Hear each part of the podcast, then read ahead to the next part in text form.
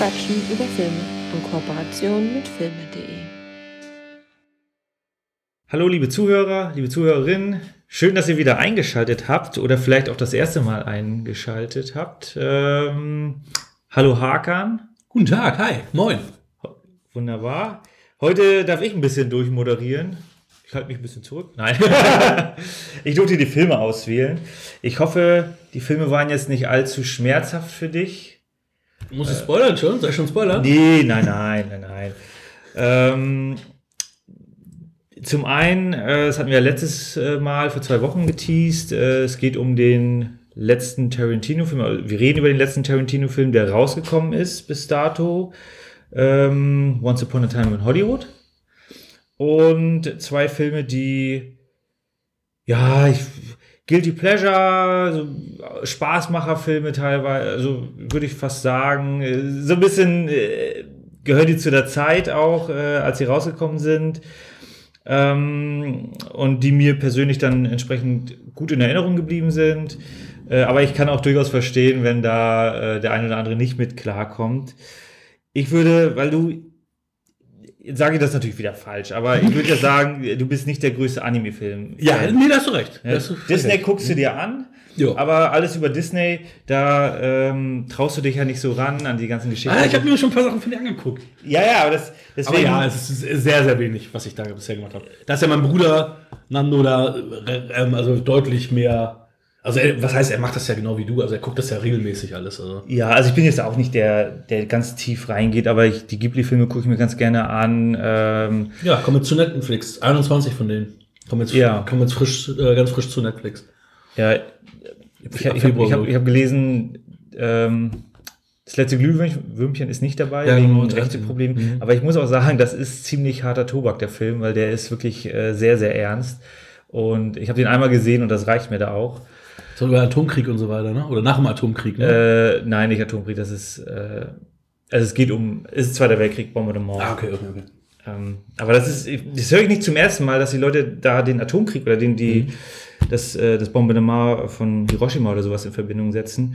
Ja, es gab doch Ähm, mal auch einen ähm, gezeichneten, da wo ein älteres Ehepaar Ja, zu sehen ist. den- Und den habe ich als Kind gesehen und hab, Ja. war, fand ihn sehr verstörend damals, das weiß ich noch. Ja, ich habe den Anfang von dem Film gesehen, aber ich weiß nicht, wie der heißt. Aber, ich, Aber der war damals sehr verstörend, das weiß ich noch. aber das letzte Glühwürmchen, sehr, sehr ernster Film. Ähm, der ist nicht dabei, ist aber tatsächlich ein, insgesamt ein sehr, sehr guter Film. Ähm, aber da kommen, das ist diesmal nicht das Thema. Gibt die Filme kriegen wir sicherlich auch noch mal ins Programm. Ähm, deswegen, weil du halt nicht der größte Anime-Fan bist, würde ich mit dem Anime-Film beginnen, damit das Ja. Schmerzhafte durch ist. Jo. Äh, liest du uns den Klappentext vor? Aber sehr gerne. Welchen Film geht es denn? Es geht um Titan AI oder Titan AI, keine Ahnung, AI. Ja, also irgendwie so. After, Af- After Earth soll das wahrscheinlich heißen dann in dem Fall, weil Genau. es ja nicht mehr gibt. Weil normalerweise sagt man ja AD und äh, PC und so, egal. Ähm, das coole Meisterwerk von Don Bluth in einem Land vor unserer Zeit gilt schon jetzt als Meilenstein des Animationsfilms. Mit sensationellen Effekten und bahnbrechenden Computeranimationen schuf er ein fantastisches Action-Abenteuer, in dessen Mittelpunkt ein Junge steht, der das Schicksal der Menschheit in der Hand hält. Im Jahre 3000, da hätte ich vielleicht anfangen sollen, im Jahre 3028 wird die Erde vom Alienschiff der Drey zerstört. Dredge zerstört. Nur ein paar Menschen überleben, unter ihnen noch der junge Cale. 15 Jahre später erfährt er, dass in seiner Hand die Karte hält, die den Weg zum legendären verschollenen Raumschiff Titan weist, in dem sein Vater damals floh. Da die Titan den Schlüssel für das Überleben der Menschheit besitzen soll, begibt sich Cale mit seinen Freunden auf die Suche nach dem Raumschiff. Eine gefahrvolle und abenteuerliche Reise in fremde Welten beginnt. So, den Rest können wir dann uns schenken. Das ist wieder so. Ja. Ja, ich bin mal gespannt, was dein. Ah, soll ich starten? Gut, ja, hau einfach mal deinen, deinen Eindruck da rein. Ja, ich bin, ich bin super gespannt, was, was du von, also du hast ihn ja ausgewählt, deswegen, du hast ja auch schon gesagt, es sind so Filme, die, du- die dir, also die ein Guilty Pleasure sind. Ähm, das war für mich der schlechteste Wir quatschen über Filme-Film, äh, den wir bisher hatten. und ich muss auch sagen, meine Frau und ich haben ja eigentlich so dieses Freitag der 13. ist unser äh, Glückstag, also äh, Glück. Folge 13 ist für mich keine Glücksfolge mit meiner Podcast-Frau Michi. Oder vielleicht bin ich manchmal die Frau, ich weiß es nicht. Ähm, es ist, ähm, ja, Titan AI fing an Und ich habe schon, ich war schon von Anfang an nicht drin. Diese, der Zeichenstil hat mir nicht gefallen. Ich habe auch gedacht, von wann ist denn der Film? Weil das wirkte für mich viel älter als das, was er ist. Ähm, ich fand die Musik nicht passend, weil dann so Creed-mäßig Rock-Geschichten viel dabei sind. Im, Im Trailer war, äh, der Trailer war mit Creed Higher Ah, äh, hinterlegt. Ja. ähm, das war alles so, also das, das passte so irgendwie für mich nicht. Das war für mich viel zu sehr auch ähm, auf eine Zeit festgelegt, wo ich dachte, eigentlich will der Film ja mit, im Jahre 3000 irgendwas spielen und ja, eigentlich müsste er zeitlosere Musik haben. Und das war für mich sehr, und ich meine, ich bin ja eigentlich, was heißt eigentlich, das kannst du streichen. Ich bin ja im Rock-Segment zu Hause, Metal, Rock, das liebe ich ja. Und ich fand die Musik an sich auch nicht schlecht, nur ich fand sie zu diesem Film und zu dieser Thematik absolut unpassend und kam da überhaupt nicht rein. Das erste Mal, dass ich in diesen Film reingekommen bin, war tatsächlich, als es diesen Twist in der Mitte gab, Ja. mit dem ich nicht gerechnet hatte und er mich dann so ein bisschen wieder eingefangen hat. Ähm, wo ich die ganze Zeit echt dachte, oh Gott, oh Gott, und mich da erstmal durchgequält habe. Und da war es dann so, dass ich gedacht habe, okay, ja, das nimmt jetzt wieder einen Verlauf, dass ich den doch wieder einen Stern hö- höher raten kann. Also Und- zwei. und, und ähm, ja, dann in dem Verlauf da auch noch einige Sachen passiert sind, wo ich gedacht habe, okay, ja, ist so in einigen Punkten ganz nett. Ich kam mit diesen, mit diesen ganzen Creatures nicht klar. Es waren für mich so ein Mix aus, weiß nicht, waren das Disney, zwischen Disney und Fabelwesen und das waren für mich, also viele von denen waren keine richtigen Aliens für mich, sondern das wirkte Ja. wie, also mit denen, s- da kam ich nicht so richtig gut klar. Mehr so Tierwesen. ne? Ja, also, ja, genau. Und das war, also da war ich nicht so, so ganz abgeholt. Also am Ende ist es bei mir tatsächlich eine 5 geworden. Okay. Also, ja, ja, ja, also ich, ich war die ganze Zeit auf 4 und dann kam der Mittelteil und dann, und dann hat sich da auch noch im- so, fand ich dann, dann auch das im, ähm, im Showdown alles so ein bisschen so, dass ich sage, ey komm, der war jetzt gar nicht so schlecht. Ne? Ich, hab, ich, ich weiß, ich meine, diesen Titel, den, den, den kenne ich seit, seitdem dieser Film draußen ist. Also Ja. hat, der hat immer mal wieder, bin ich auf den gestoßen, aber es hat mich nie angesprochen irgendwie. Und ich bin auch nicht die richtige Zielgruppe. Deswegen Ja, war es eigentlich richtig, dass, er mich nie angesprochen hat. ähm, und, und das finde ich ganz cool, weil das ist dann wieder dieses Thema, so wie wir jetzt unseren, ja, unseren Podcast jetzt neu gestaltet haben. Ähm, es wird auch andere Seiten kommen. Es werden auch Sachen kommen, wo ich sage, geil, den hätte ich mir nie angeguckt. Und dadurch, dass wir den jetzt haben, habe ich ihn jetzt gesehen. Und dafür danke ich dir. Dafür danke ich dir nicht. Ist okay. Jetzt bin ich gespannt, ähm, ja, wie, wie, Ja, du den Film siehst. Es ist natürlich, es ist ein Anime-Film. Anime ist, äh, habe ich schon einen gewissen Faible für. Ich bin da jetzt nicht der, der, äh, der allergrößte Fan, der alles kennt. Ich gucke jetzt kein Dragon Ball oder sowas. Ähm, aber so Zeichentrickfilme machen mir schon Spaß. Captain Future war damals halt auch äh, wirklich wahnsinnig toll. Äh, eine super Kindheitserinnerung. Ja, geguckt. mhm. Ja, jetzt gucke ich mir das immer nur schmerzhaft an, weil ich halt weiß, dass das alles geschnitten ist. Und ich hätte gerne eine neue Synchro-Fassung mit Uncut und der Mus Musik von Christian Brun. äh, deswegen bin ich für sowas natürlich leichter empfänglich. Äh, auch das Setting, Science Fiction, das geht halt so in meine Richtung. Ich habe damals den Trailer gesehen. Der Film kam 2000 raus und das war halt so die Zeit. Deswegen ist das halt so ein Film auch aus der Zeit. Computereffekte wurden immer mehr eingesetzt und ähm, Star Wars kam ja 97, glaube ich, oder nee, 99 kam Episode 1 raus. ja. Die Special Editions kamen 97 Ja, raus. genau. Ja. Äh, das heißt also, da wurde viel mehr mit Computereffekten gemacht, Mhm. es wurde rumexperimentiert, es sah aber größtenteils noch scheiße aus, Mhm. muss man leider auch sagen. Also auch Episode 1 und so, das ist nicht gut gealtert. Aus heutiger Sicht Katastrophe, ja. Ja. Und da fällt der Film rein. Damals sah es erstmal sehr, sehr- sehr bombastisch aus. Also die Anfangssequenz ist natürlich schon ein Highlight, äh, wie dann die Erde untergeht. Ähm, aber auch die Sequenz im Eisfeld fand ich äh, vom visuellen her schön gemacht. Ja, doch. Das war wirklich ja, äh, doch. ne, also eines der Highlights äh, in dem Film. Ähm, ja, der Zeichenstil ist natürlich so ein bisschen grob, klobig. Ich weiß auch nicht. Ich meine, heutzutage macht man viel mit Computern, deswegen sieht es alles sehr, sehr flüssig aus. Aber das war wohl noch der Zeit, wo viel auch handgezeichnet wurde. Ja. Und hier halt in Kombination mit den Computereffekten, die dann teilweise, also vor allem bei den Raumschiffen dann eingesetzt worden sind. Und bei den Aliens, ne? Also der, der, Ja. die Bösewichte, die sahen, die waren ja aus dem Computer komplett, ne? Das Ja, genau. Deswegen kann ich schon verstehen, dass da so ein bisschen der, ähm, der Kontrast zu stark ist. Du hast dann halt äh, ein Zeichentrickfilm, den man so aus der Zeit kennt oder den man halt auch aus den 60ern, 70ern kennt, wo es halt alles ein bisschen, bisschen von den Animationen her ein bisschen gröber abläuft. Und dann hast du dann auf einmal die, die Computereffekte, die da sehr, sehr flüssig laufen, aber irgendwie auch nicht ganz reinpassen vom Stil. Ähm, aber mich hat der Trailer damals gecatcht und ich bin mit meinem Vater reingegangen. Ich hatte so meine Freude, ich habe mir den Film gekauft. So grundsätzlich ist der Film eigentlich nur eine 7. Also für mich eine 7. Ich habe ihm eine 8 gegeben, einfach weil das für mich ein Guilty Pleasure ist. Aber ich kann das schon durchaus nachvollziehen, dass da, also die Kritikpunkte sind, sind da. Das Pacing ist sehr groß äh, oder sehr, sehr schnell. Ähm, auch von des, also den Twist, ich weiß nicht, ob der so passend ist. Schön, dass er dich da reingeholt hat. Ähm, Also passend war er nicht, das stimmt, da hast du recht. Äh, Deswegen, also, deswegen fand ich das aber auch so überraschend, weil das normalerweise so nicht gemacht wird. Normalerweise, Genau. wenn du diese, diese ähm, Heldenreise hast, weil der Film ist ja eindeutig, also mehr Heldenreise gibt es ja, gar nicht. Ja, definitiv. Ähm, und das passiert dann normalerweise nicht. Und deswegen war ich dann auch so ein bisschen, erstmal ein bisschen auch vor den Kopf gestoßen und habe gedacht, hä, Moment, wie jetzt? weil, weil das halt, also es gibt ja Klischee-Twists und das war jetzt auch eigentlich gar, gar überhaupt nicht Klischee. Und ich glaube, damit hat er mich dann so ein bisschen wieder eingefangen. ja. Okay, ja, das ist. Jeder nimmt es anders auf, ne? Das Nee, genau, genau. Und, und ja, die, die Charakterzeichnung ist natürlich sehr plakativ. Absolut, du hast ja. da, also wirklich, das kommt aus dem Lehrbuch, aus dem Drehbuch-Lehrbuch. Ja, ja. Äh, wer muss wie aussehen und, und, und oder welche Charakterzüge haben.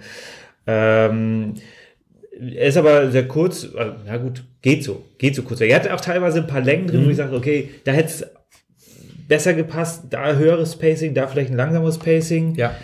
Ähm, nichtsdestotrotz ist es halt für mich ein Guilty Pleasure. Äh, der wird im Fernsehen auch so gut wie gar nicht gezeigt. Ja, ich glaube, ich glaub, der lief, wenn immer auf Super RTL oder irgendwie so, also ganz Ja, okay, da ich gar nicht. Ja. Nischensender. Mhm. Das kann gut sein.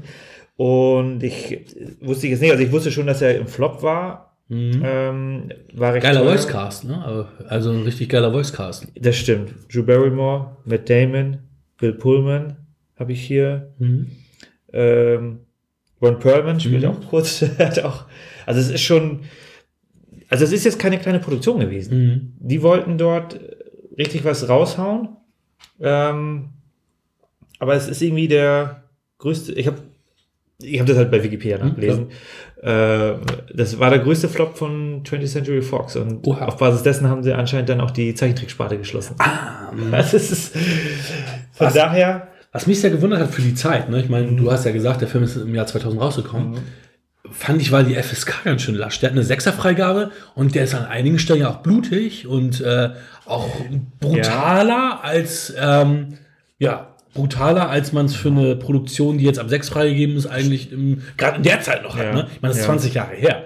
Ich meine, Ja. heute sind sie ja äh, mit allen Sachen relativ lockerer oder viel lockerer. Aber da vor 20 Jahren den ab sechs freizugeben, halte ich schon für mutig. Ja, vor allem im direkten Vergleich kann man ja äh, Heavy Metal Fact 2 sehen, der Das ist so auch um kurze Zeit danach, glaube ich, rauskam. Und der ist halt aber 18. Der ist natürlich ernster, Mhm. beziehungsweise der geht damit auch recht spielerisch um, aber er hat halt äh, einen hohen Gewaltanteil, aber auch einen Sexanteil. Und deswegen ist es Mhm. wahrscheinlich äh, ab 18, ähm, den ich persönlich auch wesentlich besser finde. Äh, aber das stimmt schon. Hier ist, sterben auch Charaktere. Ja, ja. Und bei Disney-Produktionen sieht man sowas ja eigentlich gar nicht. Oder selten. Oder wenn dann sehr, sehr, äh, Die Eltern sterben ziemlich oft bei, Ja. also bei den Zeichentrickfilmen. ja, sehr, sehr stark in Szene gesetzt. Was, also das ist dann sehr, um halt irgendwie eine Fallhöhe aufzubauen, eine emotionale Ebene aufzubauen. Ähm, äh, aber das ist halt schon, es kommt halt nicht so häufig vor. Es gibt dann ein Happy End und das und das. Gut, äh, also der, der macht ja auch im Grunde, arbeitet seine Story nach Lehrbuch ab. Ähm, aber ich gebe dir da recht, er hat seine Schwächen. Wenn man Bock auf Anime hat, kann man sich den vielleicht mal angucken. Es, wenn, wenn die Erwartungshaltung nicht zu groß ist, es ist halt ein Produkt der Zeit gewesen, ähm, was nicht so gut gealtert ist. es, ist Also ich glaube, es ist das erste Mal, dass ich das sage. Ich kann keine Empfehlung abgeben. Ich glaube, es ist das erste Mal, dass ich das gesagt habe, ne? Sonst habe ich bei allen gesagt, so, ja, kann man sich angucken auf jeden Fall. Ja, Also, ist ich, würde, also ich würde ihn mir nicht nochmal angucken. Also ist ja auch ist okay. beenden wir jetzt hier die Folge. Aber wenn du jetzt die ganze Zeit bei Disney bist, ne? ja. Ich habe auf Filme.de gesehen, dass äh, Net, äh, Netflix, Disney Plus eine Woche früher jetzt schon rauskommt, schon am 23. März. Ähm, weil es hieß jetzt die ganze Zeit, ab 31. März kommt Disney Plus zu uns. Ähm, 23. Äh, 23.3. Ähm, kommt schon Disney Aber Plus abonnierst raus. du gleich? Ja, ich guck mal, wenn Oder wartest du bis Mai? Wenn es einen, einen kostenlosen Zeitraum gibt, würde ich erstmal den gleich mitnehmen. Also es soll Und günstiger dann sein. Mandalorian durchbingen. genau. Also die, die haben da bei Filme.de geschrieben, dass du, ähm, dass es zwei Modelle geben soll. Also Ja. du zahlst im Monat 6,99 oder du zahlst irgendwie einen, Pre einen Jahrespreis und bist du im, im Monat bei 5 Euro etwas. Aber du hast schon 4K dabei. Das hast du jetzt zum Beispiel bei Netflix nur auf der höchsten Stufe, 4K. Ja, aber da habe ich ähm, nicht das Internet für. Ja, okay. Das ist. Und den Fernseher nicht. Das wollte ich jetzt nicht sagen, aber Ja, aber das, das Problem ist das Internet. ja, ja Also, klar. Das, ist, das, äh, das zieht natürlich dann ganz schön was. Ja. 6,99. Also ich habe gelesen, dass Netflix natürlich jetzt mit den günstigeren ähm, Anbietern schon, also die müssen da schon einen Strategiewechsel machen, beziehungsweise haben ja sehr viel Content nachgelegt, deswegen Ja, ja. halt auch Ghibli. Ja, Äh, es wird interessant. Also für 6,99 kann man da natürlich testen, aber ganz ehrlich, das ist nur ein Log-Angebot. Das wird dann ein, zwei Jahre durchgehalten und dann Ja. ziehen die irgendwann auf 10 oder 12 Ja, Euro an. wird, auf jeden Fall, es wird so kommen. Gerade wenn man sich dran gewöhnt hat und wenn die auch viel Content haben, dass man sagt, ach komm, da bleiben wir jetzt da. Genau, wenn, wenn, wenn die, die Schmerzgrenze nicht mehr so groß ist, Ja, genau. dann zu wechseln. Weil, Ja, ja. Ich meine, es gibt dann immer noch viele, die dann wechseln werden oder, oder dann, dann deabonnieren, aber du hast irgendwann vielleicht so den, den Punkt erreicht, wo du sagst, okay, ich will die Serie sehen, ich will das sehen und da kommt jetzt die neue Staffel und jetzt erhöhen wir den Preis und hm. ja spannend. Aber- spannendes Thema, ne? Also was da jetzt auch alles ja auch noch. vielleicht kommt dann noch Tate in AI, AI, weil die gehören jetzt auch zu Disney. Ja, ja. 20th Century, die werden, äh, die, das Fox wurde jetzt gestrichen. Ja. Äh, ja. Aber du hast recht, das wird wahrscheinlich kommen. Kannst du da nochmal gucken. Nein, danke. So. Kommen wir zum zweiten Desaster für dich. Ich weiß, also, Werden wir sehen. es geht um einen Film, der im Englischen ziemlich nichtssagenden Titel hat, aber im Deutschen hat er einen witzigen Titel. Es geht um Im Land der Raketenwürmer. Auf dem Englisch heißt er Tremors. Ähm, ja, du bist natürlich wieder dran hier mit dem Klappentext. Ja, bin ich? Ja, natürlich. Okay. Ich moderiere offiziell. Ja, aber haben wir uns nicht trotzdem immer abgewechselt? Ich glaube, beim letzten Mal habe ich auch. Ich habe auch irgendwann mal alles gelesen. Ich weiß es nicht mehr. Schon so lange her, äh, zwei Wochen. Okay. Ähm, Der Name täuscht. Perfection ist ein mieses Kaff in der Wüste Nevadas und zudem auf ein Nest urzeitlicher Raketenwürmer gelegt. Die stinkenden Riesenwürmer bohren sich mit rasender Geschwindigkeit durch die Erde und grapschen mit ihren krallenbesetzten Tentakeln nach allem, was sich bewegt. Abgeschnitten von der Außenwelt versuchen die Bewohner von Perfection, ihre Haut zu retten, angeführt ausgerechnet vom stinkvollen, aber cleveren Nichtsnutzen Val, Kevin Bacon und Earl, Fred Ward. Ja, reicht, weil das andere ist wieder Dings sein. Besetzung. Ja, also, wobei man ja auch sagen muss, dass der Text wieder ziemlich kacke ist, weil du ja innerhalb des Films erst ja gar nicht mitbekommst, was ist da jetzt los, sondern ne, also es wird ja erstmal aufgebaut. Dass da- Ja, wobei der Filmtitel im Deutschen schon irgendwie auf. Das ja, ja, ja. Und natürlich auch das Cover, wo sie das jetzt gewählt haben, äh, mit diesem Wurm mit den. Zähnen, wie auch immer, genau. Ja, Kanntest du den Film schon? ja, ich habe ihn Hätte ich jetzt auch gedacht. Ich habe ihn, lass mich lügen. Also zuletzt gesehen habe ich ihn genau vor 20 Jahren nämlich bei der Bundeswehr. Haben wir ihn uns nochmal angeguckt, weil ähm, einer der Kameraden den so toll fand. Ja. Und ähm, ich habe den irgendwann mal im Fernsehen auch den gesehen gehabt. RTL. Ich glaube ja. Ich glaube ja. RTL Plus wahrscheinlich damals noch. So. Damals fand ich ihn richtig cool. In der Bundeswehrzeit fand ich ihn, glaube ich, auch noch richtig cool. Genau, ja. Also ich habe den auch schon ja, länger und auch länger nicht mehr gesehen. Aber ähm, es ist ganz, ich weiß nicht, hast du den bewusst gewählt oder ist das jetzt ein Zufall? Weil wir im Januar, jetzt, wo wir ja auch im Januar sind, ähm, ist ja 30 Jahre Tremors und es gab auch im Januar jetzt ähm, die Feier, 30 Jahre, und da ist Michael Gross auch gewesen als äh, einziger Darsteller. Also wirklich diesen Monat. Also, Ja, ich habe das bewusst gewählt. also ich habe Nee, das war reiner Zufall. Witzig, ich habe mich die ganze Zeit gefragt, so, ah, das bewusst gemacht, weil das haben wir schon öfter mal gehabt, dass wir gesagt haben, komm, wir machen mal was Bewusstes. Ich meine, wir haben ja, Ja, haben wir nie gemacht, ne? ja, wir, genau. Ich meine, wir haben ja auch ganz bewusst gesagt, wir machen keine Halloween-Folge, weil alle machen eine Halloween-Folge. Wir machen jetzt keine Jahresfolge, weil alle machen eine Jahresfolge. Wir machen keine Weihnachtsfilme-Folge, weil das machen auch alle. Wir machen dafür Oster, Osterhasenfilme oder so, Peter Hase und so. Nein, machen wir nicht. Ähm, Finde ich halt auch, also, ja, ich habe da, also wir können das natürlich irgendwann mal machen, wenn wir Bock drauf haben, dass wir sagen, wir machen mal so eine, so eine Nummer mit Weihnachtsdingern und so. Aber das war, das war jetzt super passend. Also deswegen sehr Also, gut gewählt. Ja, es ist, ist reiner Zufall gewesen. ähm, es ist halt, es ist so ein, so ein ja, untypischer äh, Monster in the House Film. Die sind halt abgeschnitten.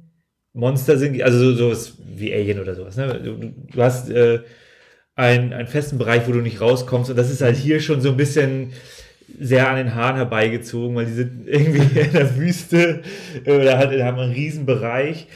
Ähm, Fast nur Außen, äh, also fast nur Außen äh, Locations, ne? Du siehst ja kaum Innen- Ja, genau. Also Innendrehs haben sie ja kaum gemacht. Nee, genau.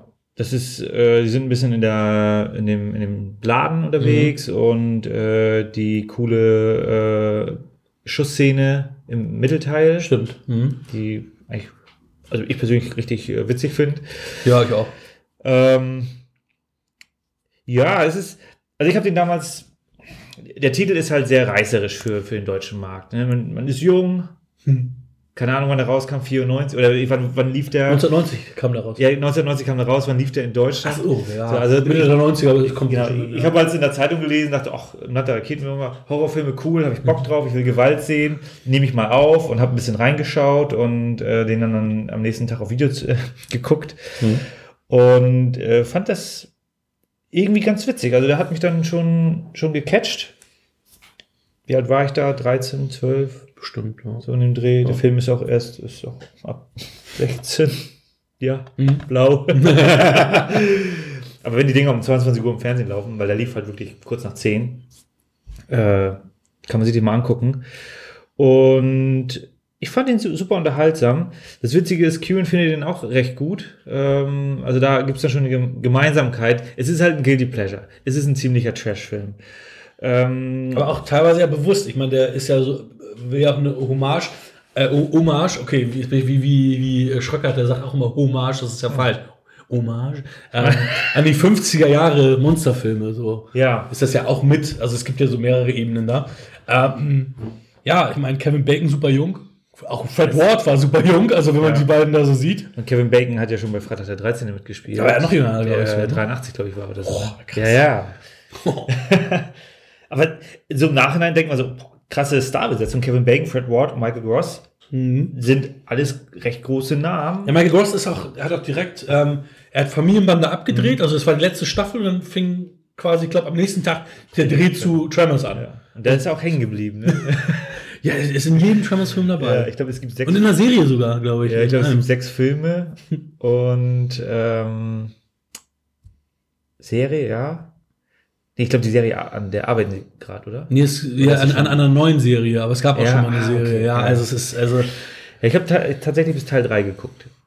und, äh, aber Kevin Bacon und Fred Ward sind gar nicht mehr dabei, ne? Im zweiten Teil ist Fred Ward noch dabei. Ah, okay. Das ist schon ein ziemlicher Trashfilm, aber das ist äh, so für Sonntagabend kann man sich den mal gönnen. Das ist, da sind halt Computereffekte und so, das sieht nicht gut aus. Es ist aber wirklich, und wenn man jetzt keine, keine tiefgreifende Kosten mehr haben möchte, kann man sich die nochmal angucken. Der dritte hat auch so seine einzelnen kleinen witzigen Sequenzen. Ähm, da spielen wieder welche aus dem ersten Teil mit. Okay. Ja, Weil der zweite Teil spielt irgendwie in Mexiko und der dritte Teil spielt wieder da bei Perfection City. Ah. Deswegen hast du da halt äh, wieder ein paar Überschneidungen. Das ist ja die Kleine aus äh, Jurassic Park noch kleiner. Ja, das stimmt.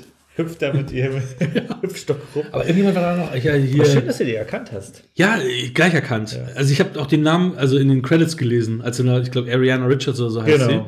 Und da habe ich gedacht, okay. Wir haben Victor? Victor Wong.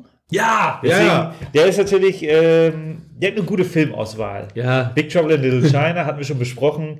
Prince of Darkness finde ich auch äh, ist War er noch in Gremlins? In Gremlins müsste er auch Mhm. gewesen sein.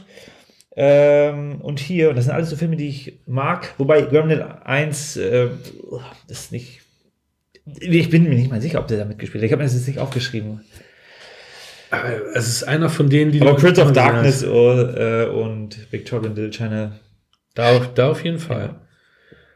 Ja, hier, ähm, Dann haben wir hier ähm, mit, äh, wo haben wir sie denn? Rebecca McIntyre, würde ich sie aussprechen. Äh, eine Country-Musikerin, die dort so mit eines der ersten, äh, ich glaube, das war ihr Leinwanddebüt. hm? Die spielt die Frau von, ähm, Michael Ross. genau, von Bird, einen verrückten Schießhüt, ja, Schießhüt ich- würde ich ja sagen, aber es ist ein Waff, doch. waffennah. Doch, schießwürdig würde ich schon sagen. Der passt. ist äh, waffennah, der sich auf den dritten Weltkrieg äh, vorbereitet hat. Also, auf der Jagd nach dem goldenen Kind, entschuldige, dass ich nochmal unterbreche. ja, okay. Ja, das Drachen mit Mickey Rook. Ja. Ja, aber nicht, nee, nee, es ist Nee. nicht der aus Gremlins. Ja. Da hattest du recht. Entschuldige. Nö, ist okay. So, also Victor Wong nicht in Gremlins. Genau, ganz wichtig. Für die Notiz. Also, also ich finde auch die, die, die, die Charaktere, wie die gezeichnet worden sind, das hat schon irgendwie seinen Charme. Du hast halt äh, mit Kevin Bacon und Fred Ward so Hillbilly Rednecks. Ja, nee, aber das sind schon äh, welche, die die Probleme lösen können. Die kennen sich mit allem ein bisschen aus äh, und sind so die, die, die Männer für alles. Ne? Das sind die einzigen, die reiten können zum Beispiel. und äh, das sorgt natürlich für eine, ja, auch, auch eine ganz witz- witzige Wendungen, die man da teilweise dann erleben darf. Atmosphärisch fängt der Film gut an. Man weiß nicht, um was es geht. Ja. Ähm, und die Musik ist da eigentlich auch recht schön, recht Mhm. gut gewählt, etwas, etwas ruhiger. Äh, man hat ein paar, ja, also man weiß wirklich nicht, um was es geht und man hat da ein paar heftigere Szenen teilweise auch dabei. Also so, so im Nachgang. Also man, das Ja, ist kein Slasher-Film. Ähm, aber visuell wird da schon ein bisschen was geboten, um zu sehen, so, okay, da ist, da stimmt irgendwas nicht. Und das hat schon einen gewissen Charme, meines Erachtens nach. Und ja, wie gesagt, mir hat der Film schon Spaß gemacht. Hat halt auch ein paar ganz gute, ja, ähm, plantet ein paar gute Informationen, die dann später wieder aufgegriffen werden, wo dann Probleme gelöst werden. Also äh, insgesamt eine runde Sache. Natürlich ist das ein ziemlicher hanebüchener Film, was die Story angeht. Aber irgendwie soll Kevin Bacon dann im Nachhinein gemeint haben, das war irgendwie einer der witzigsten Filme oder einer der witzigsten Drehs, die er hatte. Und das zeigt ja, dass da anscheinend eine, eine gute Atmosphäre am Mhm. Set war. Auf jeden Fall. ja, vom, vom kommerziellen ist er dann halt in der Videothek dann äh, sehr, sehr, ja. genau, sehr, sehr erfolgreich gewesen. 96 Minuten, also auch ein schöner Snack. Ja, zwei, zwei unter 100 Minuten äh, warten. Aber okay, der dritte holt das natürlich alles wieder rein. Der zieht den Schnitt ähm, ja, also von meiner Seite aus wirklich ein Film, den ich sehr, sehr gerne mag, den ich mir gerne immer mal wieder angucke. Ähm, deswegen ist das auch eine 8. Hm, zwei Achten schon. ja. Was ich immer witzig finde, ist, ähm, was haben sie mit dem Film sagen wollen? Ja, es ist auch eine Hommage an die 50er äh, Horrorfilme, weil ich meine, mit Gail Ann Hurd ist ja auch eine, eine, eine Produ prominente Produzentin an Bord gewesen. Die hat ja auch Termin die Terminator-Filme produziert und so weiter. Okay. Also schon also eine, also eine prominente Produzentin, also kein, Mhm. keine 015 Nummer. Und hier ne, produziert und auch Drehbuch Brand Maddock. Ja. Kennt, man zwar nicht, aber hat halt den Namen von meinem Bruder Brand. Der Name heißt auch Brand mit dritten Vornamen. Also immer wenn ich Brand sehe, denke ich immer an meinen Okay. Bruder. Das, das wusste ich nicht. Ich, ich kam halt auch in der Zeit ähm, raus, wo die kreativ wurden. Mhm. Das war der Regiedebüt übrigens von diesem Ron Underwood. Der hat auch City Slickers gemacht. Ja. Ähm, und der war ja ein Erfolg und hat dann noch irgendeiner gemacht, der aber also ein richtiger Misserfolg war. Ich habe hier noch Pluto Nash stehen. Ja, genau. Das ist der, natürlich der ein Misserfolg. Das Ja, ist der okay. Eddie Murphy-Film, Ja, ja. der irgendwie, weiß ich nicht, so wenig eingespielt Ich hat. wie nicht gesehen. Ich auch nicht. Aber der hat, ähm, Da fehlen Super wenig 14 eingespielt. Euro. also ich ähm, bin auch immer noch ganz gut unterhalten gewesen. Ähm, fand ihn nicht mehr so herausragend wie früher. Mhm. Da fand ich ihn auch irgendwie, ja, ich weiß nicht, da hat, er- da hat er mich viel mehr gecatcht.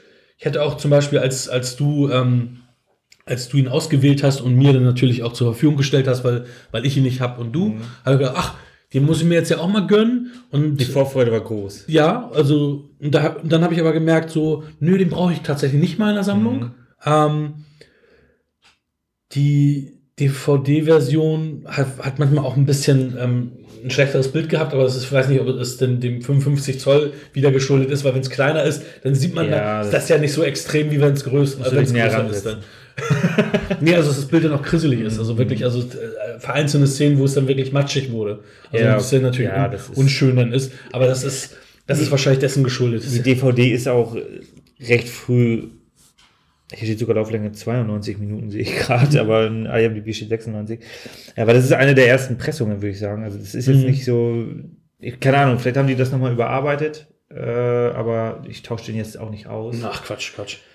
Nein, also Kevin Bacon ist nur so witzig, ne? wenn man bedenkt, wie er heute aussieht und damals, dann hat er sich jetzt doch schon ein bisschen gemacht, weil er, so, er war wirklich keine Augenweide in dem Film, fand ich jetzt. Das ist ja immer Geschmackssache. Fred Ward fand ich cool wie gewohnt. Ich meine, ich glaube, das erste Mal so richtig als coolen Typen wahrgenommen habe ich ihn halt in, in Re, hier Remo, unbewaffnet und extrem gefährlich. Ja, das war auch, so, ist ja, auch so ein ja. Klassiker aus der Zeit. Ja, habe ich nicht gesehen. Ich kenne ihn halt aus Nackte Kanone 3. Oder die nackte Kanone 3, das ist ein Drittel als Bösewicht, genau. Natürlich auch eine seiner klassischen Rollen. Ähm, die Chemie zwischen den beiden hat mir gut gefallen.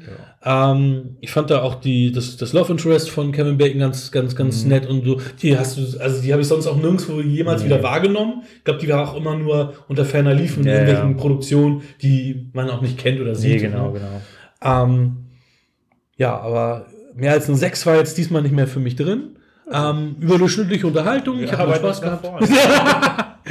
ähm, hat meinen Spaß gehabt ähm, und kann ihn auch empfehlen. Also gerade für, für Leute, die sagen, Mensch, da habe ich Bock drauf oder auch Kevin Bacon-Fans, Leute, die so ein bisschen Bock auf Trash haben.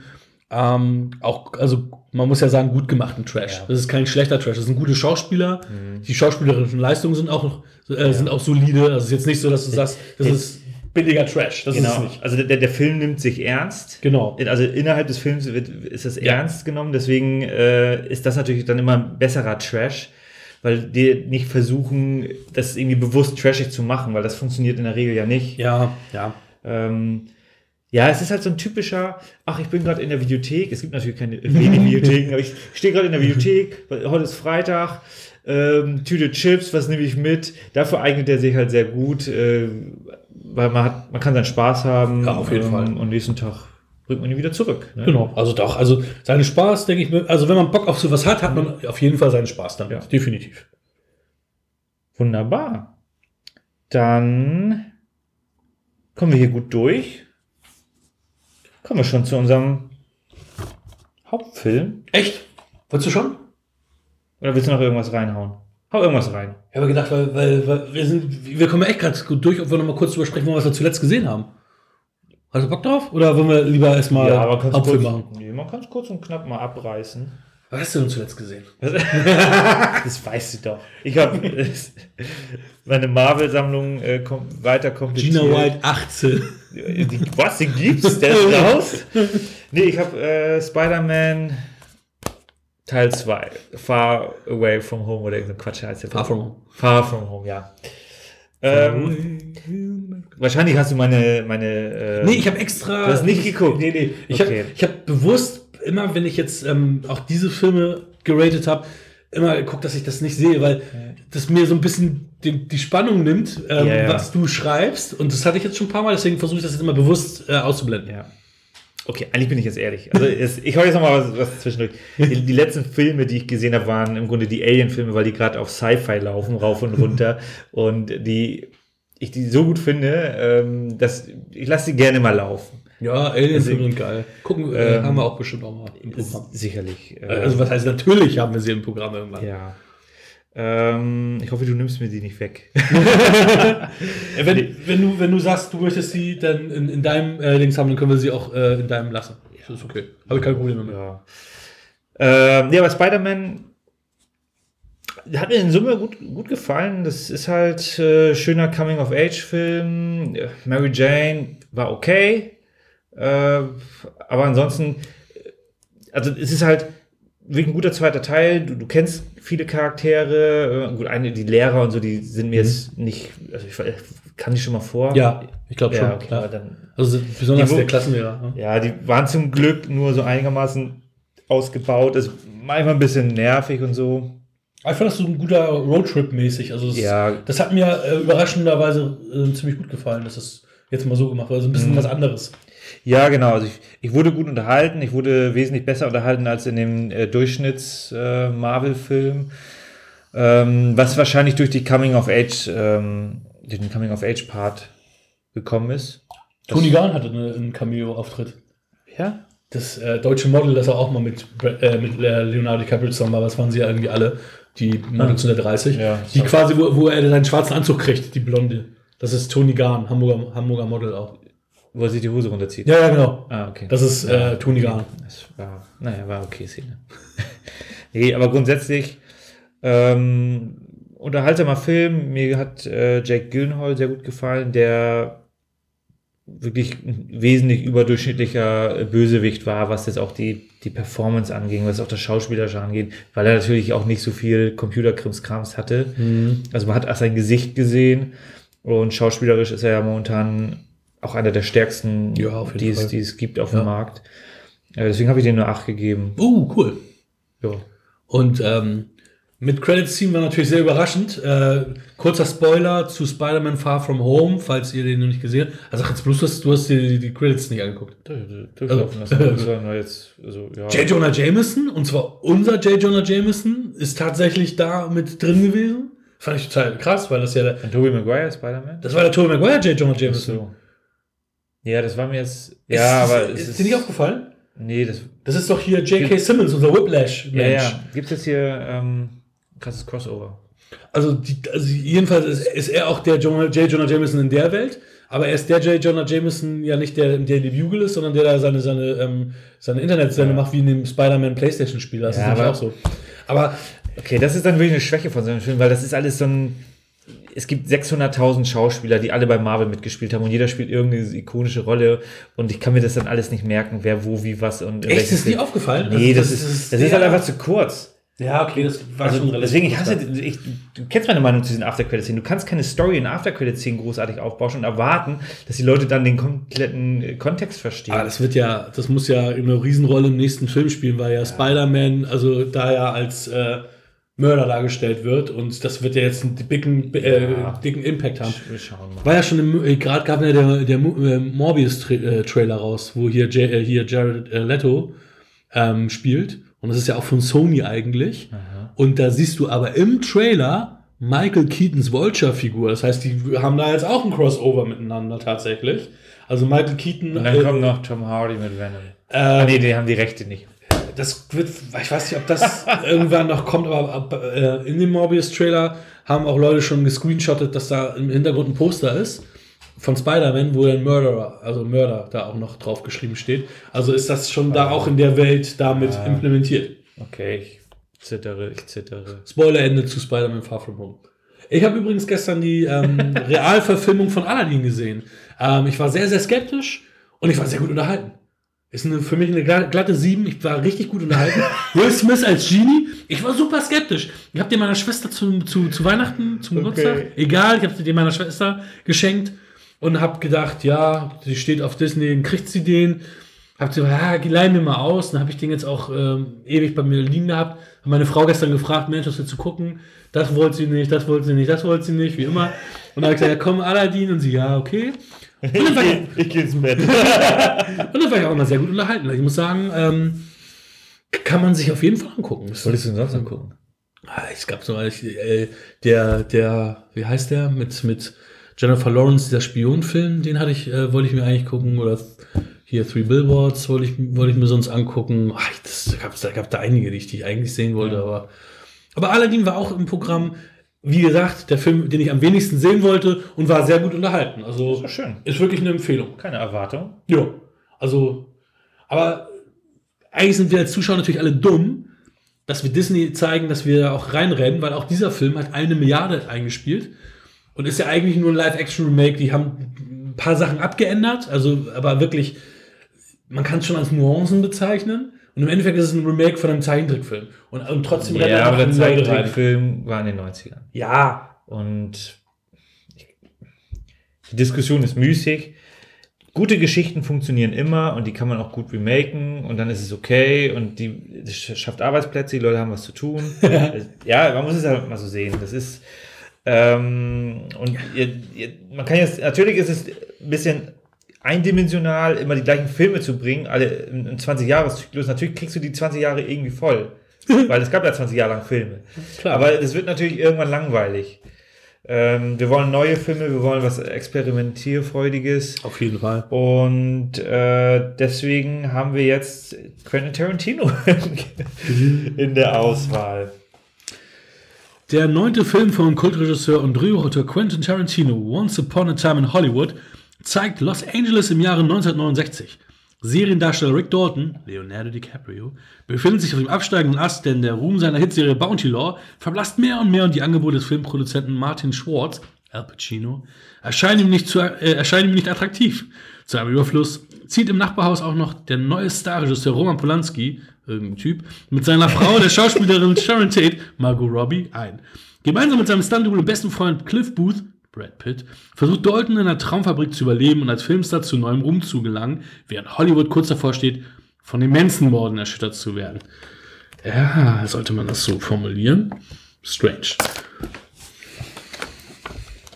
Ich hab's mir nicht ausgedacht, das steht da wirklich so. Während Hollywood kurz davor steht, von den Manson-Morden erschüttert zu Mhm. werden. Ja. Ja, das. Was kann man über den Film sagen? Es ist im Grunde so eine ähm, alternative Realität wie bei Inglourious Bastards. Ja, das auf jeden Fall. Das trifft es ja eigentlich. Ja, ja, auf jeden Fall. Ähm, kam letztes Jahr raus. Ist, geht 161 Minuten. Ich fand ihn aber sehr, sehr kurzweilig. Echt? Ja, wirklich. Also ich habe ich hab den zuerst auf Deutsch im Kino gesehen, dann habe ich ihn auf Englisch im Kino gesehen Mhm. und ich habe ihn jetzt nochmal auf Scheibe mir angeguckt. Demokratisch oder welche Sprache? Äh, Französisch, nein, wieder auf Deutsch. Ähm, und ich fand den tatsächlich immer recht gut zum, zum Weggucken. Äh, also, sonst wäre ich da kein zweites Mal reingegangen. Klar, und du hättest ihn nicht gekauft. Ja. Das schicke Ja, Steelbook doch, das hätte ich schon Die Tarantino-Filme muss, muss ich natürlich alle haben. Äh, ich bin jetzt kein mega Tarantino, also ich mag seine Filme, aber ich gehe auch sehr kritisch mit den Filmen um, weil ähm, es ist ja oftmals eine Hommage an andere Filme, wo man dann auch natürlich sagen kann, okay, sind das seine eigenen Ideen, er verpackt das natürlich neu. Äh, hier hat er natürlich ein interessantes Thema aufgegriffen, nämlich Hollywood so in einer recht spannenden, großen Zeit. Mhm. Äh, ich finde auch, man kriegt viele schöne Einblicke von diesem Durcheinander, was da abgelaufen ist. Es kann natürlich auch anders gewesen sein, ne? aber es ist eine schöne, man kriegt einen schönen Eindruck und ähm, das hat mir gut gefallen an dem Film. Also ein schönes, schöne Atmosphäre, gute Schauspieler. Das auf jeden Fall, ja. Übernimm du bitte. nee, das sind so meine, so meine Ersteindrücke. Also es ist wirklich, also aus, aus meiner Sicht eine sehr, sehr gute, äh, sehr, sehr guter Film, der gut unterhält. Ist, ja. Ich weiß nicht, also ich wusste überhaupt nicht, wo wo der Film hin, hin will und was er, was er von mir will. Gerade auch, weil wir wieder ähm, ganz, Mhm. ganz viele Film- und Filmszenen hatten. Und zwar wieder Western, was ich so ein bisschen, also was mich sehr irritiert hat, weil wir jetzt äh, mit, mit, ähm, mit zwei großen oder zwei Hauptfilmen von Tarantino schon das Western-Thema hatten und jetzt nochmal Western eine relativ große Rolle gespielt haben. Ich meine, wir mögen Western und wir mögen natürlich diese Art von Western, auch diese Macher. ja, aber hier ist es, Film- wie Western gedreht wird. ja, ja, aber es ist auch so dieses, dieses Film in Film und ähm, ich habe ganz lange nicht verstanden, nein, falsch, ich habe überhaupt nicht verstanden, wo er darauf hinaus will, was er mir sagen will. Ähm, auch viele Schauspieler, die in Cameos waren, habe ich gefragt, warum musste das jetzt Stephen McQueen sein? Warum konnte das nicht Michael Wish sein, zum Beispiel? Ähm, der von Damon Lewis dann gespielt wurde, ja, oder Luke Ja. Perrys Charakter hast du auch irgendwie, da hieß es letzte Rolle von Luke Perry vor seinem Tod, ist irgendwie eine Minute im Bild, sagt zwei Sätze und dann Ja. ist er auch schon wieder raus. Bruce Derns Rolle war natürlich cool, was hätte Burt Reynolds spielen sollen, der Ja. dann aber gestorben ist.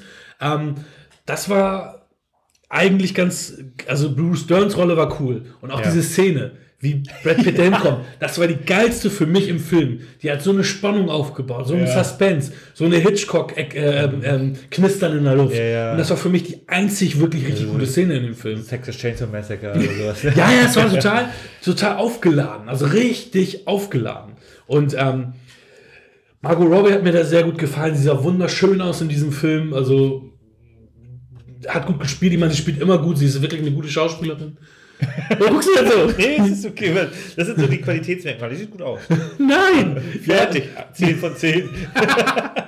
ähm, ich, ich, fand, ich fand auch gut, dass sie dann, als sie in der, in der Szene, wo sie sich selber im Kino quasi sieht, dass sie die Original-Filmszenen gezeigt Ja. haben und die nicht neu gemacht haben. Ja. Das war irgendwie, das hatte Charme, das hat gut gewirkt.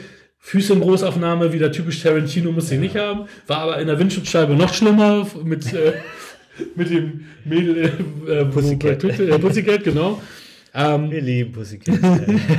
ich meine, die wollen ja jetzt irgendwie einen Spin-off machen, tatsächlich von Bounty Law. Die wollen Bounty Law drehen. Und Tarantino will auch Bounty Law drehen. Irgendwie so, wie, fünf, so wie Machete oder. ja, also fünf, sechs Folgen als Serie irgendwie. Keine Ahnung, ob, ob, ob, ob DiCaprio dann wieder mit an Bord ist. Müsste ja eigentlich sein. Sonst macht es ja keinen Sinn. Ja. Weil es soll ja Rick Dalton sein, der Bounty Law ist. Und Rick Dalton ist halt verkörpert von. Leonardo DiCaprio. Ähm, ich bin mit dem Film nicht warm geworden. Also ich weiß, ich, ich, also der einzige, der, der Tarantino, den ich überhaupt nicht mag, ist ja immer noch Death Proof. Für mich eine 5, den, mit dem konnte ich überhaupt nichts anfangen. Ich habe den mit Koya damals im Headbangers Ballroom, lief da auf der Leinwand. Irgendwann habe ich mir von dir nochmal ausgeliehen, weil ich dem nochmal eine Chance geben wollte und habe gemerkt, okay, der Film und ich werden keine Freunde. Das ist Ja. irgendwie, weiß ich nicht. Ähm, wobei ich ja eigentlich das Problem nicht habe, was du hast mit diesen 70er Jahre äh, Flair, weil das hat er ja auch. Hat, und das Ja, stört mich eigentlich nicht. Die stört ja eher der 70er. Nee, es kommt. Vibe. Ja, das, Oder, oder echte Filme, die in den 70ern gedreht sind. Okay, das ist jetzt natürlich immer schwierig. Ich mag, also ich mag diese, diese, diese kaputten 70er Jahre Filme, also sowas Mhm. wie, also diese Zombie-Filme und so weiter, wo du einfach merkst, okay, das ist kein Budget, das ist alles irgendwie äh, schlecht gedreht, ähm, weil die dann doch einen anderes, anderen Look haben. Mhm. Ähm, und das hat ja Death Proof, aber ich kann durchaus verstehen, dass, äh, also äh, Once Upon a Time ist auf jeden Fall nicht eine 5. Bei mir auch nicht. Nee, also weil Ja. verliere, deswegen meine ich, kann, kann ich keine 5 sein, weil Death Proof ist das schlechteste. Also, also, ist das? Kann Ja. Also so. ich, muss sagen, ähm, wo du ja immer schon seit Jahren dich gewundert hast, dass ich ja auch Jackie Brown für mich ja so eine 6 immer war. Ich finde Jackie Brown einen Tick besser als Once Upon a Time in Hollywood. What? Da, ja, ja. Ich bin super enttäuscht. Das ist für mich die Enttäuschung des Jahres gewesen. Ich habe mir dieses Steelbook geholt, weil, weil ich wusste, Tarantino ist für mich eine Bank. Im Kino gesehen, Kill Bill 1, Kill Bill 2, ähm, ähm, Django Unchained, Inglourious Bastards. Äh, Oder, nee, habe ich Inglourious Bastards? Doch, Inglourious Bastards habe ich auch mit Koi. Das war ja, geil mit, mit dem Monolog von Christoph Waltz und so. Äh, Also vier Tarantinos auch im Kino, im Kino gesehen. Fand Tarantino mal geil. Ähm, bis auf, wie gesagt, Death Proof. Da hat er mich sehr enttäuscht. Für mich die Enttäuschung des letzten Jahres. Und ich war super enttäuscht und habe auch gedacht, gut, dass das Steelbook äh, günstig war. Es war dann bei Amazon, ist es dann irgendwie runtergegangen, habe ich irgendwie, ich glaube 16,97 habe ich für dieses Steelbook bezahlt. gedacht, ja, super. Ja, das Also, ist aber für den Film recht viel Geld immer noch. Ne? ja, aber, aber- ich weiß auch, für so ein Steelbook ist es Ja, jetzt, das, ne? sieht auch gut aus. Es sieht gut aus. So in seine Sammlung reinpacken. Der Ähm. Hund ist natürlich geil. Auf der Rückseite. Brandy. Ja, ich, ich fand es ganz witzig, äh, wie, wie da auch die, die Nummer mit Bruce Lee war, obwohl das sehr kontrovers ja aufgenommen wurde, der Film deswegen auch nicht in China gestartet ist, weil hier Linda Lee oder, oder seine Tochter, ist Ja, man muss halt auch mal über sich selber lachen können oder so. ja, aber er ist ja to lange tot, er kann nicht mehr Ja, aber er selber hätte sich wahrscheinlich darüber, also der hätte es wahrscheinlich als witzig empfunden. Ich habe keine Ahnung, Hätte ich jetzt mal gesagt. ich weiß es nicht. Aber Ist ja trotzdem eine Hommage an ja, Hommage. Okay, Schröckert. äh, nee, also ich kann mit ihm nicht connecten. Ich bin auch einer der wenigen. Ich, ich meine, Ja. alle, die, die so wie wir Filme lieben oder auch die, die, die sich damit beschäftigen, die, die feiern den ja alle ab. Ich meine, der hat ja auch zehn, zehn Oscar-Nominierungen gekriegt. Jetzt? Ja, aber auch Irishman hat 10 Oscar-Nominierungen bekommen. Das kann man auch mal in Frage stellen. Ja, ich finde Irishman ja gut, wie du weißt. ähm, also, Aber der hat halt zu große Längen. Filme, Filme sind natürlich auch immer Geschmackssache und subjektiv, aber ich muss sagen, ich habe meine Frau überreden können. Sie mochte Tarantino nicht, hat lange keinen Tarantino mehr gesehen. Sie hat, äh, Den fand sie gut jetzt. nein. Das, nur da, leider musste ich mit ihr halt in dieselbe Kerbe schlagen. Also ich habe mit, mit ihr, ähm, das ist der erste Tarantino, den sie mit mir jetzt gesehen hat. Also in zehn Jahren mit ihr zusammen sein, ist es der erste Tarantino-Film gewesen. Und dann ist noch einer, den ich gut, nee, nicht, nicht mal gut fand. Ja, das kommt ja- ein bisschen traurig. Das Gute ist, es kommt ja nur noch einer. also gemäß der Ankündigung. Ähm, ja, ich meine, du hast gesagt, viele finden ihn gut. Er hatte eine IMDb eine 7,8. Das ist gut, ist sehr gut, ja, aber das ist schon für Tarantino-Verhältnisse dann relativ schlecht. Ja, ja. So, also ähm, du gehst da schon mit der Masse äh, einher. Ich gebe dir da vollkommen recht. Ähm, Aber für mich ist er eine 6 und 7,8 ist, ist ja schon fast eine 8. ja, ja, aber du bist dann einfach unterm Schnitt. Ich bin dann über dem Schnitt. Ich gebe, ich spoilere jetzt mal meine Bewertung. Ich habe ihm jetzt eine 8 gegeben, was eigentlich relativ schlecht ist für. Also drei Achten hast du heute. Ja, ja, 888.fr. nee, ähm, also ich gebe dir da recht. Wohin will der Film? Es ist natürlich so ein. Er zeigt halt, wie es in der Zeit so war und, und gibt einen Eindruck. Und mir hat das halt sehr, sehr gut gefallen, den, den, den Flair. Er hat natürlich ein paar, paar nette ich sage jetzt auch mal Guilty Pleasures, also die, haben- die haben ein paar gute Sachen geplantet, die dann irgendwann wieder aufgegriffen werden. Auch der Schlussakt äh, hat mir sehr, sehr gut gefallen. Da, da hat er einfach äh, aus vollen Rohren wieder gefeuert, äh, der Tarantino. Ja, ich war zwiegespalten. Also einerseits fand ich den nicht schlecht, den Showdown, aber äh, ich, ich bin halt von ihm deutlich Besseres gewohnt, sage ich mal. Und ich weiß auch nicht, ja, es ist eine alternative Realität. Ich meine, den Glorious Bastards, die haben Hitler getötet. Die, wir wissen, die haben Hitler nicht getötet. Die haben. Hitler nicht getötet. Also, äh, ja. aber das ist, warum? Also ich verstehe nicht warum. Und ich meine, wenn du hier siehst, in, in, auf dem Klappentext steht hier kurz vor den Manson-Morden und die Manson-Morde haben dann nicht stattgefunden. Ähm, Ja, weil, in der Realität. weil er halt da die angemacht hat. ja, übrigens die eine, die äh, hinten Wir sind hier schon wieder ein bisschen im Spoilern, aber Ja, egal. Spoiler. Ähm, die hinten sitzt, das ist, ähm, das ist die Tochter von Coole. Ethan Hawke und ähm, Uma Thurman, die auch bei Dings mitgespielt hat. Die hinten, Ja. die abge äh, ab, Ja. abgehauen ist. Ja, okay. Ähm, auch aus äh, hier, Stranger, Ah. Stranger Things. Die aus Stranger Things, die neue. In der dritten Staffel? Mhm. Ach, die, die Eisverkäuferin? Ja, genau. Ah, okay. Das war sie. Ja, habe ich jetzt nicht. Äh, aber okay, ist interessant. Ähm, ja, also, es, also ich gebe dir recht. Mich hat er abgeholt, weil Mhm. er eine schöne Atmosphäre hatte, aber ich gebe, also es ist wirklich. Man kann ja jetzt nicht irgendwie erwarten, dass da, dass man straight ahead durch die, durch, durch irgendeine Story geführt wird. Was natürlich auch mal ganz interessant ist, dass du einfach mal, dass einfach Erlebnisse passieren. Du hast natürlich äh, so das mit diesem Italo-Western, äh, diesen Italo-Western-Flair. Du hast ein paar, paar witzige Dreharbeiten. Ähm, also der hat schon gewisse Szenen, die mir viel Spaß machen, aber ich kann auch verstehen, er hat ein recht langsames Pacing. Äh, und für die heutige Zeit ist das dann natürlich schon, dann muss der schon einen gewissen Schauwert haben, ähm, um halt die Masse abzuholen. Äh, ich weiß gar nicht, Erfolgreich war er doch, oder? ich glaube, der war relativ erfolgreich. Also vor allem für einen Tarantino, der kommt ja mit recht wenig Geld aus. Mhm. Also die Filme kosten ja 100, unter 100 Millionen. Äh, der wurde auch, glaube eigentlich relativ gut beworben. Da wurde, glaube ich, schon mal weniger äh, Ja. irgendwie gemacht. Ja. Ähm, Brad Pitt gefällt mir sehr, sehr gut äh, in der Rolle. Der, für mich ist er auch der Hauptdarsteller. Auch wenn er bei den Golden Globes nur als besser Nebendarsteller nominiert war. Auch bei den Oscars ist er als bester Nebendarsteller nominiert. Ja, Ja, aber für mich ist halt, hat, hat der halt hier die tragende Figur. ja. Hat, glaube ich, auch die meiste Screentime. Oder, oder we, also ist jetzt meine. Na, Aber ist auch jetzt mit nur, deutlich weniger Screentime als DiCaprio. Ja, ja, also es ist nur eine subjektive Wahrnehmung Mhm. von mir.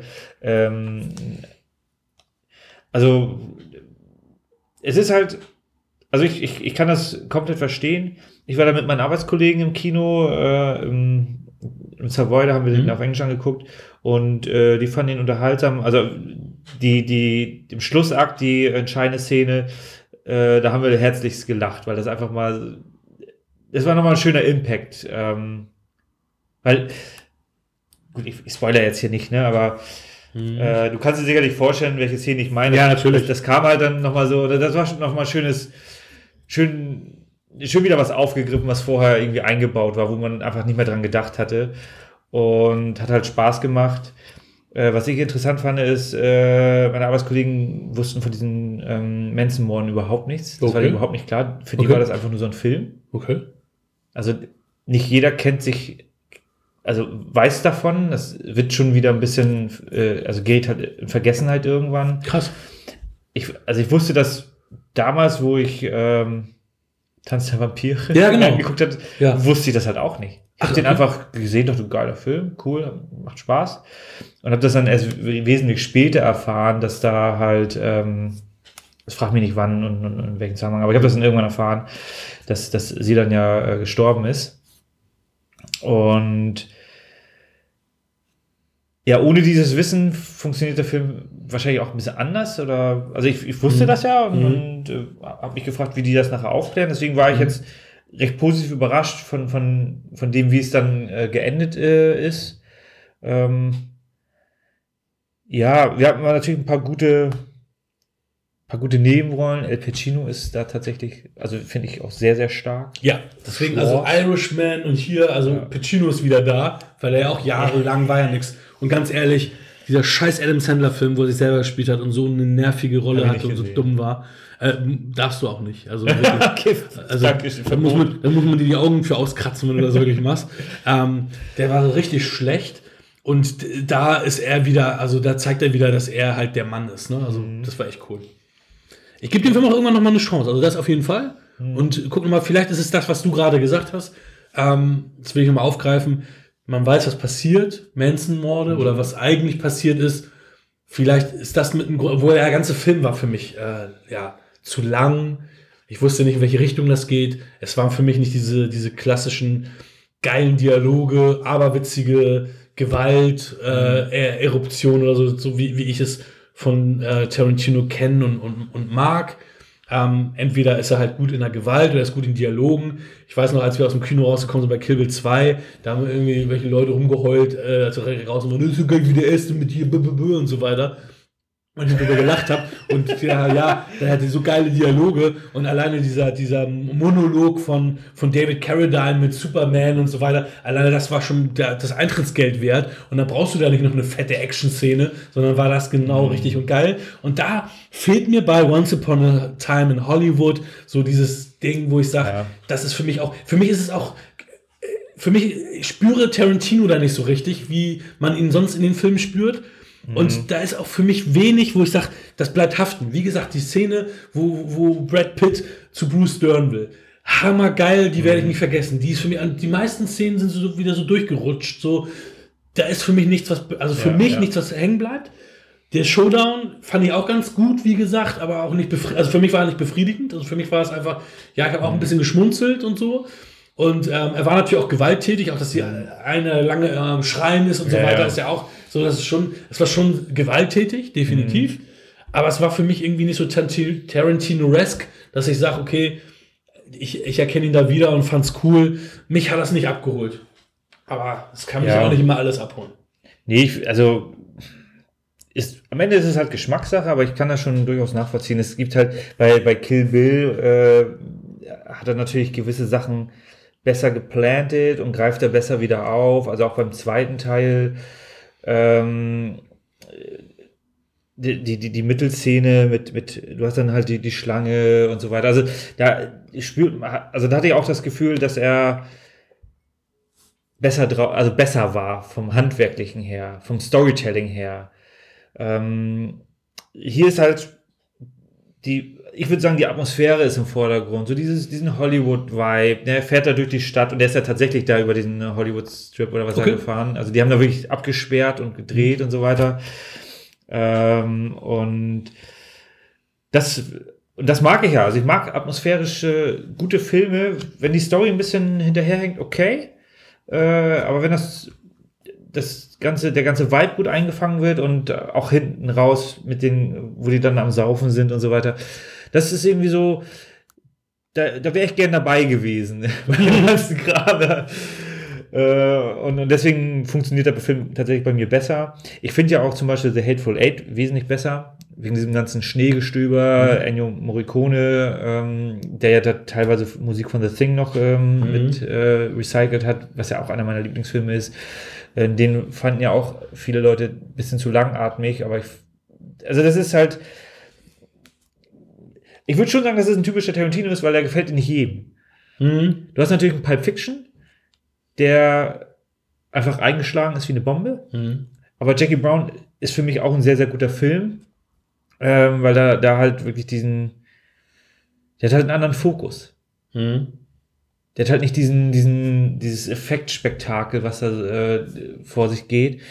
Ähm, dafür gefällt mir zum Beispiel Django Unchained nicht.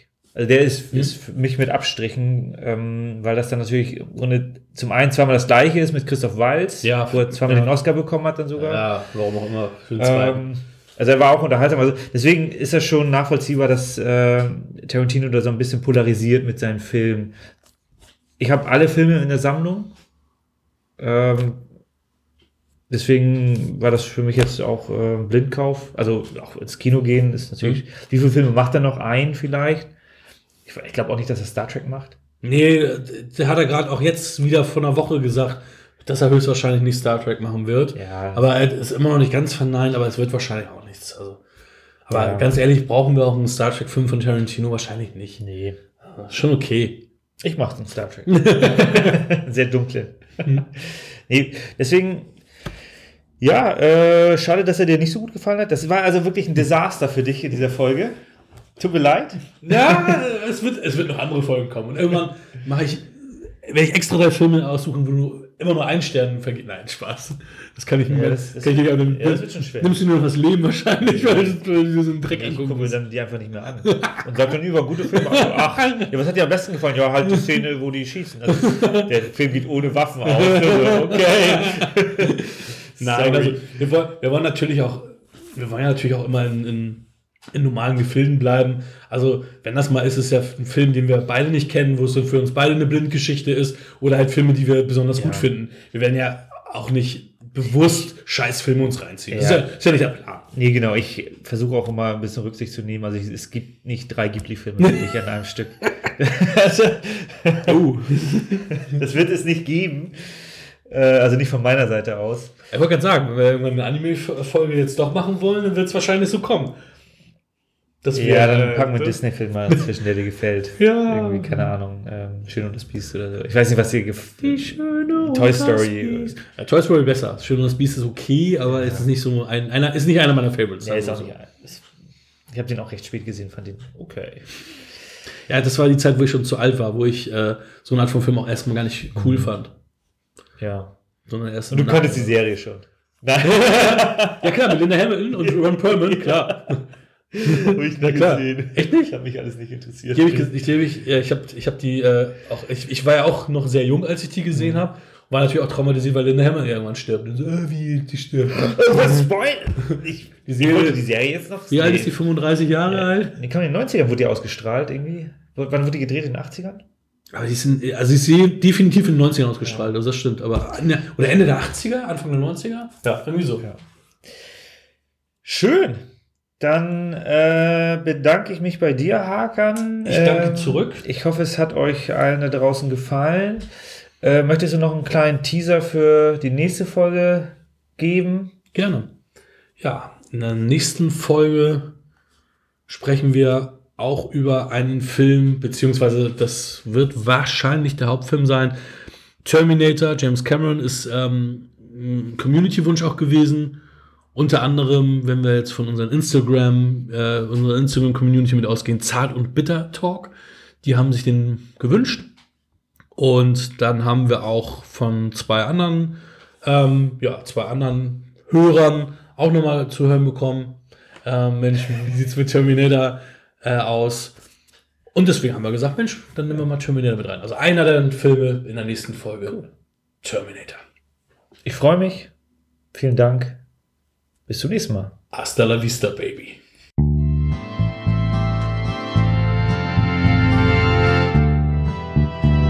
Das war Wir quatschen über Film.